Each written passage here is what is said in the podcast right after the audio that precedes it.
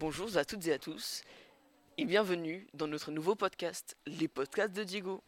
Aujourd'hui, nous allons nous pencher sur le cas du Brésil et les impacts de la Covid-19 qu'il a subi. Pour commencer, une petite mise en contexte. Cette année 2020 a été bousculée par la pandémie et de nombreux pays ont été durement touchés, notamment le Brésil qui en décembre a atteint un taux de mortalité supérieur à 1000 morts par jour. Selon l'Organisation mondiale du tourisme, OMT, le secteur du tourisme aurait perdu 1300 milliards de dollars en 2020 à cause de la pandémie du coronavirus. En 2015, on comptait plus de 1,2 milliard de touristes dans le monde, ce qui représentait 19% de la population mondiale. Mais ces chiffres ont connu de grands changements, et ce nombre a forcément diminué. Au Brésil, le secteur du tourisme représente 4% du PIB et emploie plus de 7 millions de Brésiliens. Ce pays était, en 2020, la troisième destination mondiale la plus prisée d'après l'agence Travel Trend. Depuis cet été, les Brésiliens n'ont plus moyen de sortir.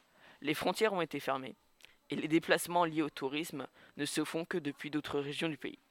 Les 6 millions de touristes annuels devront attendre.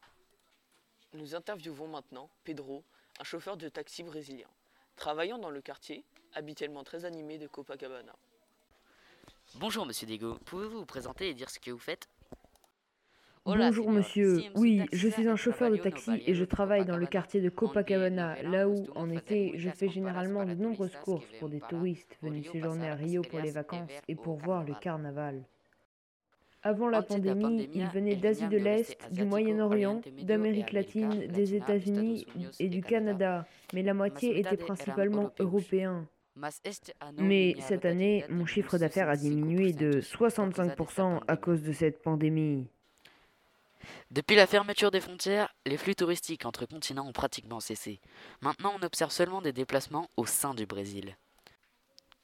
Et à Rio, avec l'annulation du carnaval et du réveillon, la ville a perdu plus de 2 milliards d'euros et 150 000 emplois. Dans le pays, ce sont au moins 19 milliards d'euros qui ont été perdus.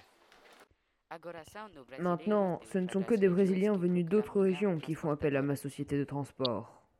Et que pensez-vous de la fermeture des frontières, monsieur Diego?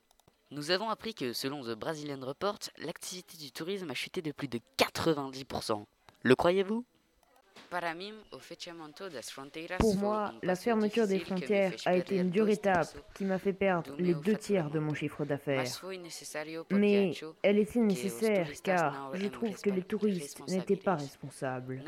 Ils ne portaient pas de masque et ne mettaient pas de gel hydroalcoolique. Oui, vous avez raison. Le président Bolsonaro a décidé de fermer les frontières.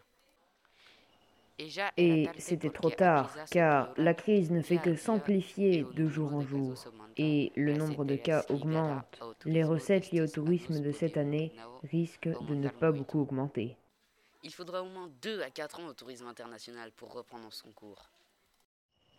C'est vrai. Pour nous, les locaux, nous qui vivons du tourisme, 2020 est la pire année que nous pouvions subir, en espérant des horizons meilleurs pour 2021.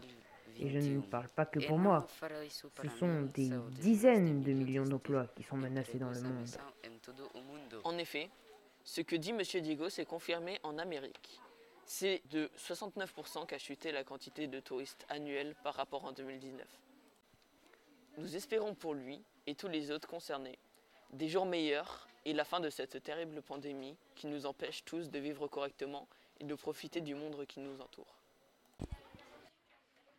Merci de nous avoir écoutés.